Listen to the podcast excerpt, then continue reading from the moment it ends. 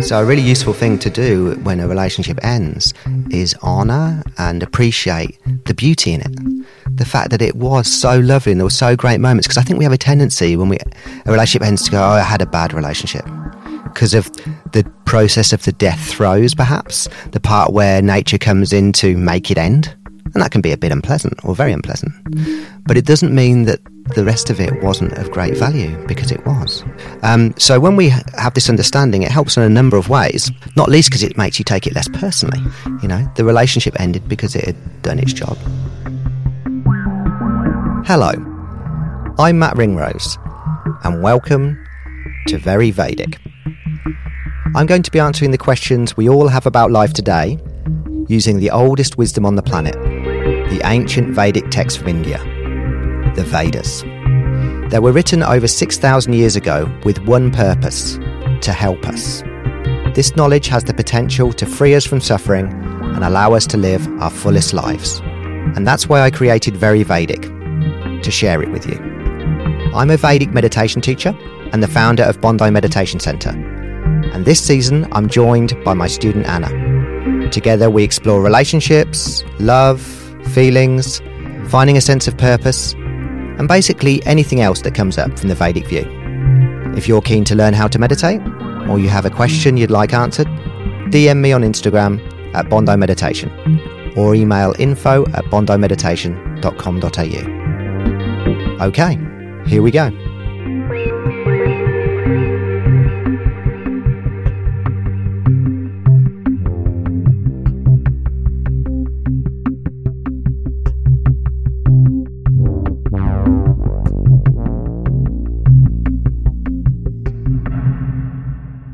Hello, Anna. Hello, Matt. How you doing? I'm very well, thank you. How are you? Pretty good. Yes. Not too bad. Yeah. Okay. Mm. So, by the way, I listened to all the episodes. Yes. How was it? I don't know. What do you reckon, listener? I reckon it was. They're going pretty well, and there's, we've covered quite. Mm. Do you think we can bomb this one like we can do badly? Oh, we're not there yet. Oh, what you mean? And it'll still be okay? Yeah. Yeah, I reckon we could. This could be pretty rubbish, and people would let us off. Okay. Yeah. That's good just as well. So, what have you got? Anything? So, by the way, I don't know if everyone knows this, but we never really know what we're going to talk about. Yes. and we kind of just go with the flow. And Anna just asks what she's interested in, just in Mm. case you're wondering. Dear listener, out in podcast land. So, Anna, yeah. what do you want to talk about today? Well, there's something I want to talk about, but uh, firstly, I just want to say I have been sick, so I might cough just for the. Yes. Okay, Just, just put that out there. Yeah, thanks for coming in. But uh, um, I just wanted to start with this. I I just uh, was so in flow this morning, well, yeah. so in flow, mm-hmm. and you know I'm always thinking about what are we going to talk about when I get there, and it's usually something that happens half an hour before. And I go, ah, this is something, and and just getting here today Yeah. Was was so amazingly joyful and in flow. Oh, it was like I caught a, a bus and a train, and as soon as I got to the bus mm-hmm. stop, my bu- my bus was there, even though it said it'd be ten minutes Yeah. after. Mm. And then as soon as I got I, I got to the train station just in time, and there was this mm. the meal that I wanted just there, and I got it, and I got on the train, and it was like just on time as soon as I mm. got there, and then I got off and went to get a tea and there was Christmas stuff going on at Starbucks and every it was just so joyful getting here. Mm. Um, and I just thought that was a really nice place to start because there's something like Yeah. you know that that feeling of being in that flow is so wonderful, Mm. and also I want to hold on to it, but Yeah. I know I can't. Oh, that's okay. I'm sure you can. Because, yeah, you say the feeling of being in flow, but that flow is in you. The world you create, the universe you experience, you actually create based on your state of consciousness. So, all the experiences you have in your life are, it's like you're kind of a creator of a hologram. And you create that based on your state of consciousness. So, if your state of consciousness, let's say, is one that is um, very scared and based in fear, um, then you'll experience the world as a scary place. And if your state of consciousness um, is based in a place where you uh, you're feeling a lot of anger, then there's a lot of justifications in the world to feel angry. And today, as I hope is going to become a more a more consistent experience for you, you experience the universe in a very true way, uncluttered by um, some subconscious ideas or fears we might have. You experienced it more purely, more clearly for the truth that is there, which is that it wants to support you and it wants to help you. And, um, and it's actually arranging things to do that. And the more you come in tune with what it wants to do, and you want to do those things too, the more smooth that process feels. So if you were, um, say, doing things which were really not helpful to your evolution and to the evolution of the world in general, then the universe would still be helping you, right? But it would be helping you in a more kind of forceful manner. Or rather, it will be readjusting things more obviously to correct you. But when you're um, in flow anyway, and on a similar agenda to the, to the universe, i.e., today, coming in to record a podcast to help people understand the laws of the universe so that they can be in flow, then the adjustments will be much more subtle, or you may feel a word we've used quite a lot in this podcast series a kind of frictionless flow as you and the universe work together in perfect collaboration. So, this is often referred to in Vedic circles as support of nature. The more we're doing things that nature wants us to do, the more nature orchestrates its infinite organizing potential to make that possible. And today was a rather lovely fairy tale version of that, right? yes. The bus arriving just at the right time, Yes. um, and then so on, and Christmas, and but even the Christmas thing. So you go in Starbucks, and some people might have said, "I went in Starbucks, and they're bloody doing Christmas too early." There's Christmas in there, and everyone's like, and it's just they're trying to make more money. That could be an experience of Christmas um, based on all sorts of ideas about what it is and what it should be. But you experienced it for the joy which it can bring and which it does bring. And so um, that natural inclination to see the more positive, the more optimistic um, side of things is um, is an inherent honouring of the world as it is, which starts to happen more and more as we move into higher states of consciousness. It's so amazing because some days I feel like I just wake up with it. It's Yeah. just there. Hmm. It's like I don't have to do that much to get in that place. And sometimes hmm. it feels like work. Yeah, yeah. and that's the thing. Like, that's like coming back to remember last week's podcast when we were talking about the bumpy road. Even if we're doing and trying to, and our intention is to to do the things which um, the universe wants us to do, to do our dharma, live out our purpose, be positive and contributing to the overall organism, to the world. It's not always smooth, and we don't always feel the joy of Christmas in Starbucks. Yeah, because the process is such that we have those encouraging moments. Um, I think enough encouraging moments like that to hopefully give us the confidence that we're moving in the right direction and push us along. But sometimes um, moving in our, in the direction of our perfect dharma involves a, a kind of shaving off of some of the rough areas around us, and that can involve some discomfort. Because so it's it's not like um, every day we'll catch the bus at just the right time. And if the bus doesn't turn up at the right time, does that mean we're doing the wrong thing? You see, this is where it gets more nuanced and interesting. What if the bus came really late and you were going to do something perfectly dharmic, like record a podcast on Dharma? What's going on there? Is something going wrong? No, no. So there's a constant process of refinement going on. And sometimes it's frictionless and flowing, and that might last for a few seconds or a few minutes or hours and so on. But then equally, you may well have an equally valid evolutionary experience where you're doing just the right thing, but things feel really hard. Um, and this is this is happening to help us surrender. So to it's help still us the accept. support of nature. It's all It's all the support, support of, of nature. nature. You could say like it's either like lovey-dovey love or tough love. okay. You know, and you had a bit of lovey-dovey love this morning which is beautiful. But when the key thing is when we um, have the more difficult experience, we don't interpret that as punitive, as punishment. We understand on a deeper level that it's benevolent, that the universe is helping us um, in a way we might not quite yet understand, even, but it's always orchestrating everything to optimize our movement towards greater evolution.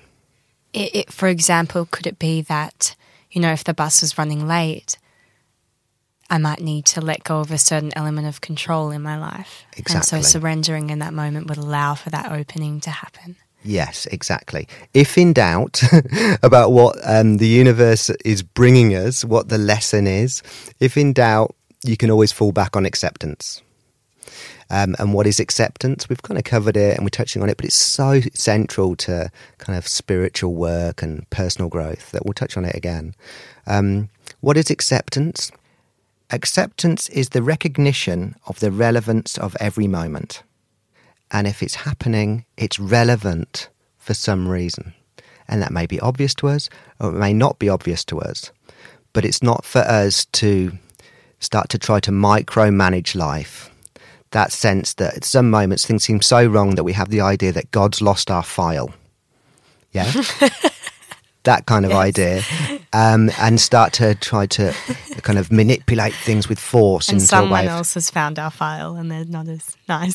they're not as nice. It's just an admin. Yes, it's God's God's admin. Sorry to use the G word, dear listener, again, but uh, yeah, it's uh, it's it's the admin, and they don't care about you, and they haven't got enough experience. No, it's always the creative. If we were to take the Vedic view, it's always um, the creative intelligence with infinite intelligence, infinite creative potential.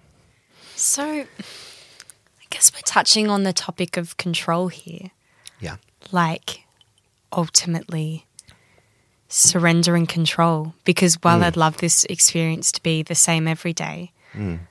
I'm sure the more I would try and hold on to this, the bus mm. being on time and everything going mm. well, the more uh, like damaging it w- could be.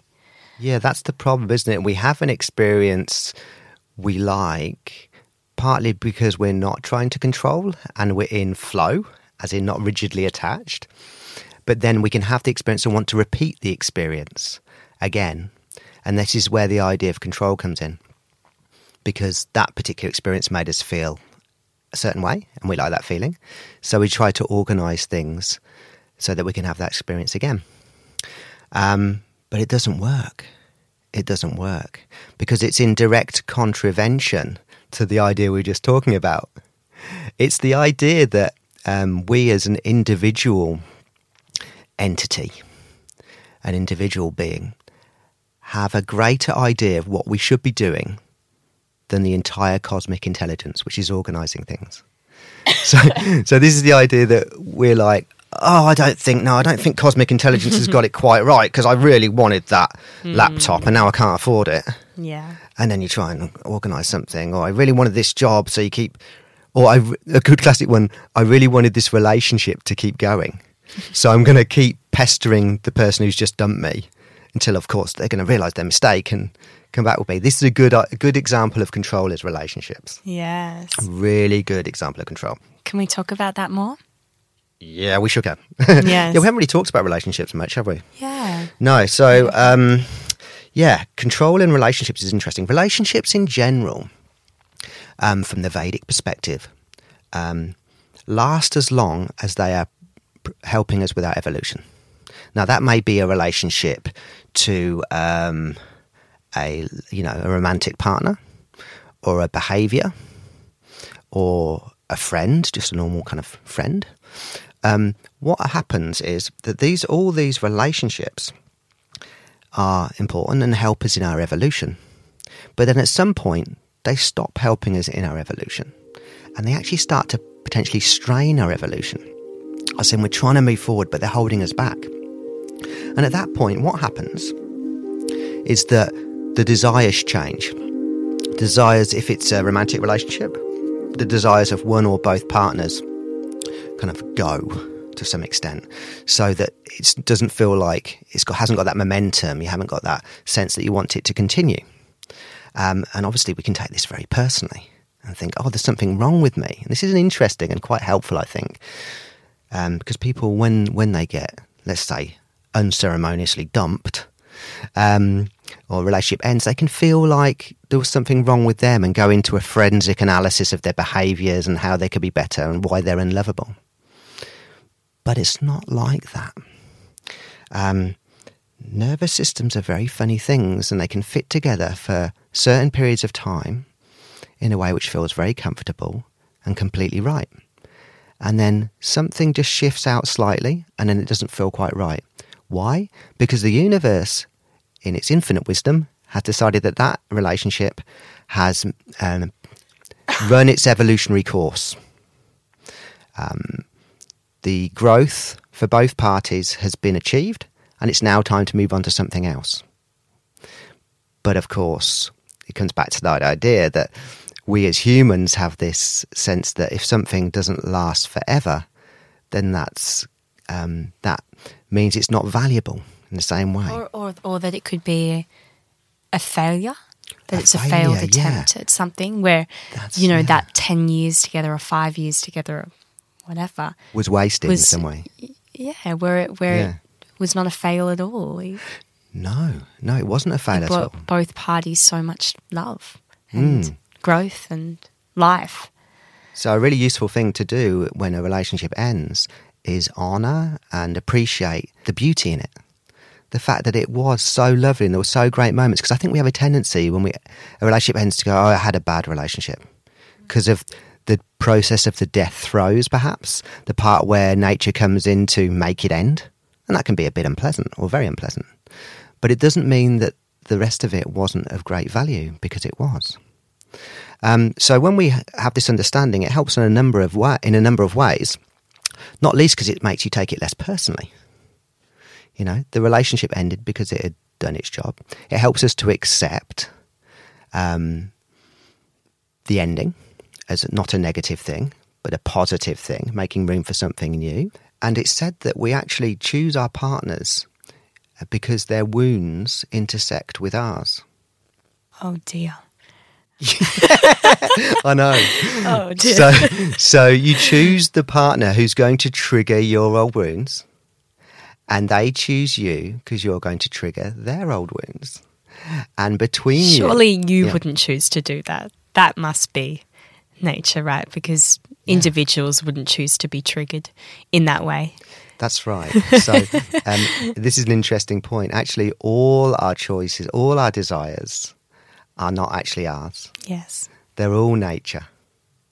So, yes, you're quite right. It is nature choosing to put us with somebody very cleverly. I mean, we'd have trouble finding that person. How would you know?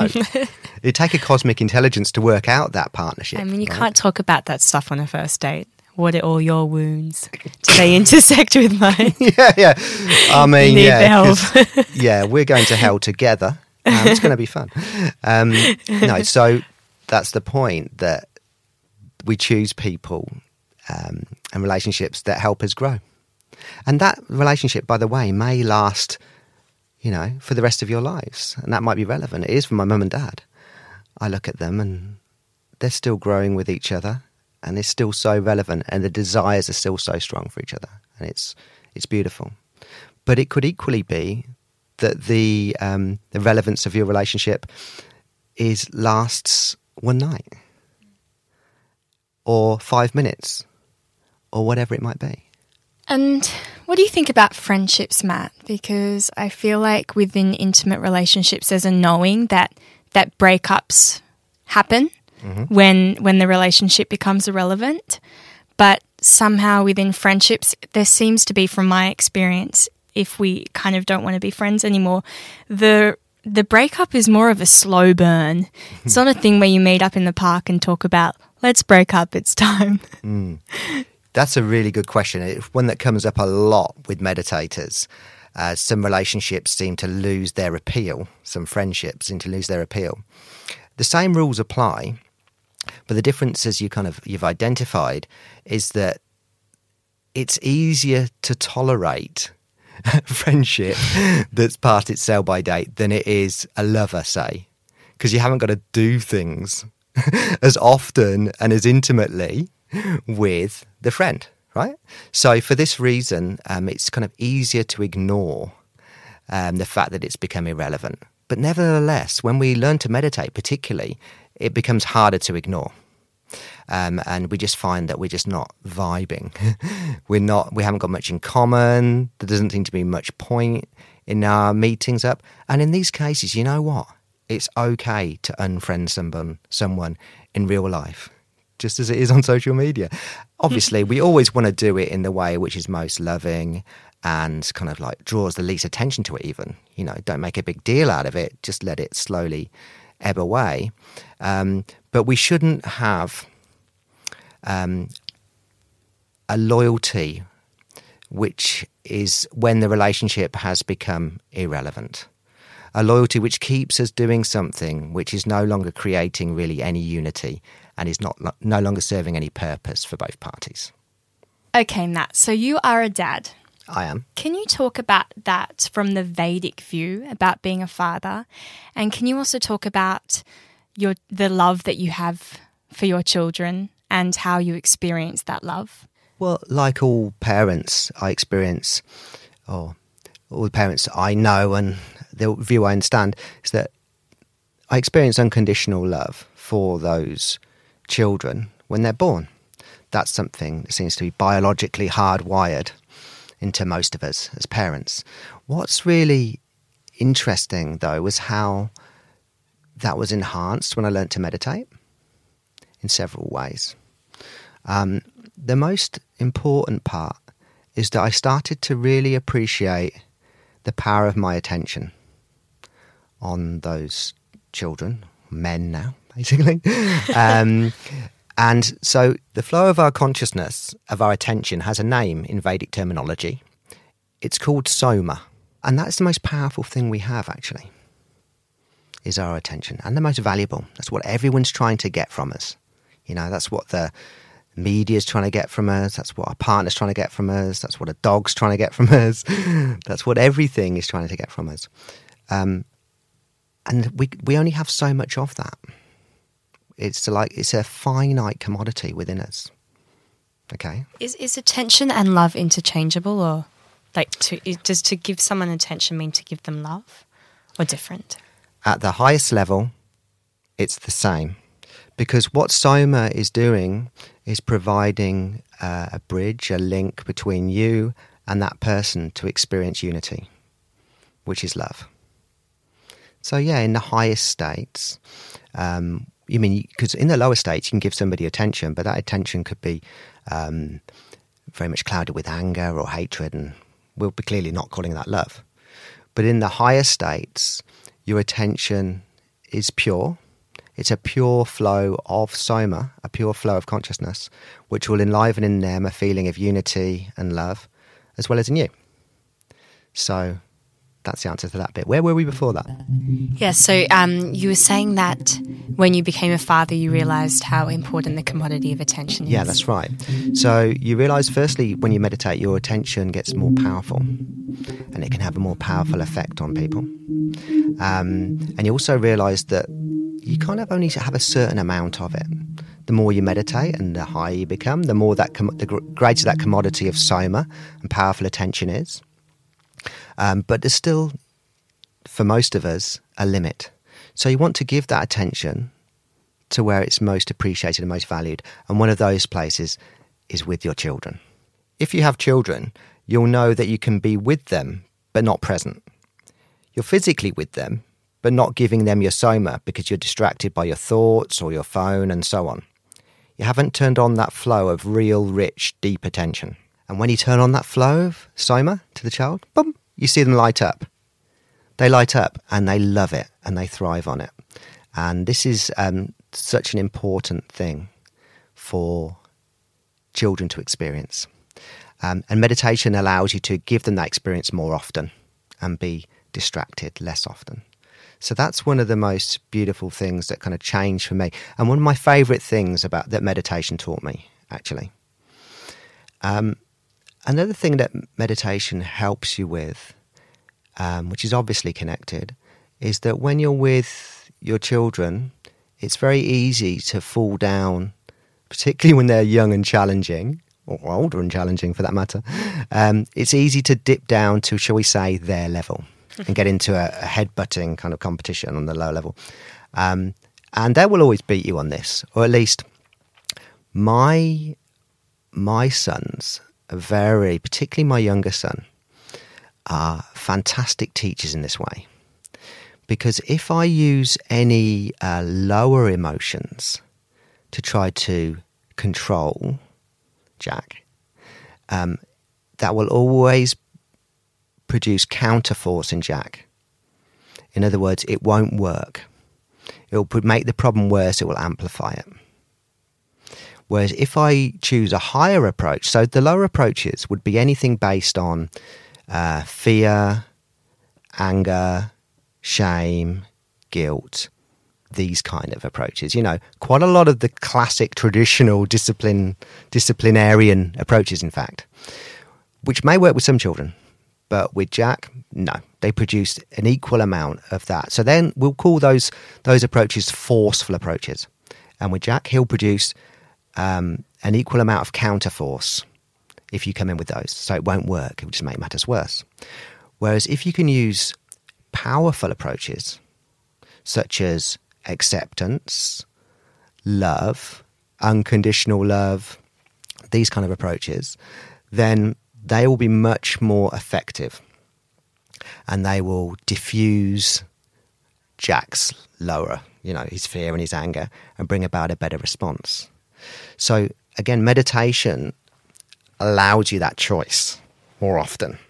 Because if you're not meditating and you're completely um, absorbed and identified with the mind and body, you're much more likely to get pulled in, drawn into those lower level fights with your children.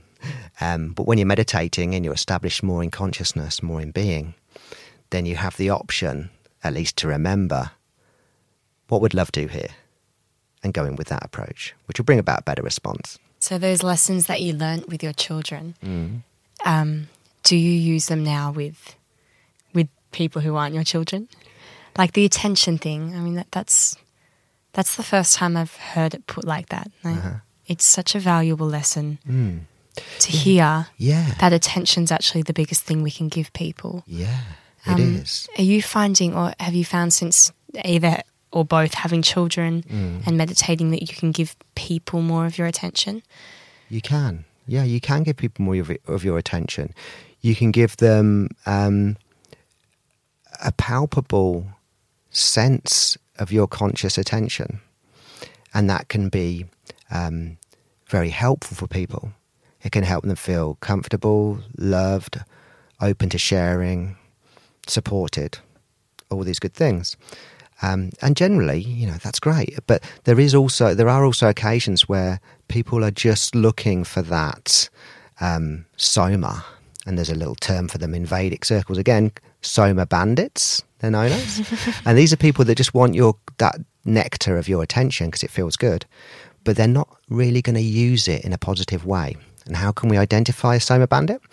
Because they'll want to talk to you a lot about themselves. They'll kind of be asking for advice, but they'll never really follow it or change what they're doing. And they seem, to have an insatiable appetite for your attention. And in these cases, we need to be a little bit cautious, a little bit strategic, and maybe minimize how much we're giving them. Because otherwise, you'll be going to somebody who really needs it, maybe your child, maybe another student, maybe whoever, and you might be already a bit kind of like running dry. So, it's yeah, it's good to be aware of. And you said that you only had a cer- have a certain amount of attention. Mm. That's something. That's the first time I've heard that as well. Yeah. Are you are you speaking about literally like within a day you have mm. you know a, a, almost measurable amount of attention that you can give to people and places and things? Yeah, it completely depends. Doing? It completely depends on the person and so many variables. Um, but yeah, in, within any given period, you have a certain amount of soma.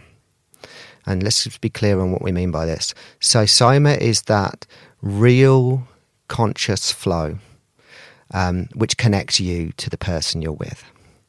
Um, and how much soma you have will depend. It will depend on, you know, if you're doing spiritual practice, how much you've meditated, whether you ate what we'd call in Vedic terms a sattvic diet, which is a sweet, kind of vegetable based diet. So, in other words, just what you ate, um, how much, how tired you are physically, whether you've maybe um, had a, an oil massage that day. All these many, many variables determine how much you've got in your soma tank at any particular time. And therefore, you can run your soma tank down quite a lot. And you feel like, you know, those days, you must know, Manna, where you feel like you've got nothing for anyone. Yes. You know, when you're a bit sick, your soma's right down, right? Because you've just been sick Yeah. or you are a bit sick at the moment. Yeah. Your soma can be, depends, but it can be quite depleted. So you've really got just enough to get yourself through the day without really having as much to give. And then on other days, you may have enough soma so that that guy at work who annoys everyone and you really haven't got energy for because it's quite difficult, um, but who actually needs a little bit of attention to help him, you've got en- enough attention just to connect with him in that moment and help him. So it depends, right? It, it, it So you have actually experienced, you have actually, without realizing, you've actually experienced, uh, you know, a depletion of soma, the ability to give it. Yeah. Yeah, but um, it's it's really interesting because as I was saying to you before, I I enjoyed being taken down with that sickness for um Yeah. you know for a few days, and I think the the reason was as well that I felt like I could kind of give myself some attention, Yeah. Oh, and I yeah. Mm. feel like I'd kind of de- been denying that a bit on some level that I didn't even know, and so when the sickness took me down, I was like okay, I've got no choice now. I need to start Mm. looking after myself. Yeah. And I think that's part of the reason I've said to you was kind of a strangely, you know, nice or enjoy- enjoyable experience. Yeah. To replenish your soma levels. Yes. Yeah. That's right. And and as you notice, nature, the body will organize sometimes for us to have no for us to non-negotiably rest to restore amongst other things levels of, of soma. Our potential to give that that high level of conscious flow to people. Okay, Matt. So we've talked a bit about um, intimate relationships. Yeah. And I guess one of the most intimate relationships, if not, I guess it's the in- most intimate, would be Oh, yeah? the relationship with self. Yes, indeed. Yeah. Um, so can we talk a bit about that? To the same rules, Mm. th- to the same rules. Well, I was trying to say, do the same rules apply? And then I put Yeah. the apply before the rules. Do the same rules apply for having establishing a healthy relationship with other people that that apply to Yeah. Ourselves? Yeah, absolutely. So the way we could part of us could be a soma bandit would be those repetitive negative thoughts. Okay? So those thoughts which um, are telling us how crap we are, how nothing's going to work out, and basically um, that we're no good. And if we, it's interesting little stats on think, on thoughts. I don't know if you knew this, but we have apparently about ninety thousand thoughts a day. I've now said that online. I've absolutely no idea where that came from. Let's say around It feels ninety thousand, like it. a lot, mental processes or something per day. And of those, ninety nine percent are the same as we had yesterday. And of those, ninety nine percent are lies. And yet, for the large proportion of the world, most of the world, that's where almost all of their attention goes. And they believe every word of it. Seems like such a waste of time. Yeah, such a waste of soma. Right? So, but this is why um, the most of the world doesn't love itself as much as it could. Most of the people in the world don't love themselves as much as they could because they're basing their relationship on themselves on the um, dialogue that comes from the self, the commentary about themselves. So, yeah, so in terms of um, do the same rules apply? Absolutely. Let's not water the weeds. You know, let's put our attention instead of on those thoughts. Let's put our attention on the essence of ourself.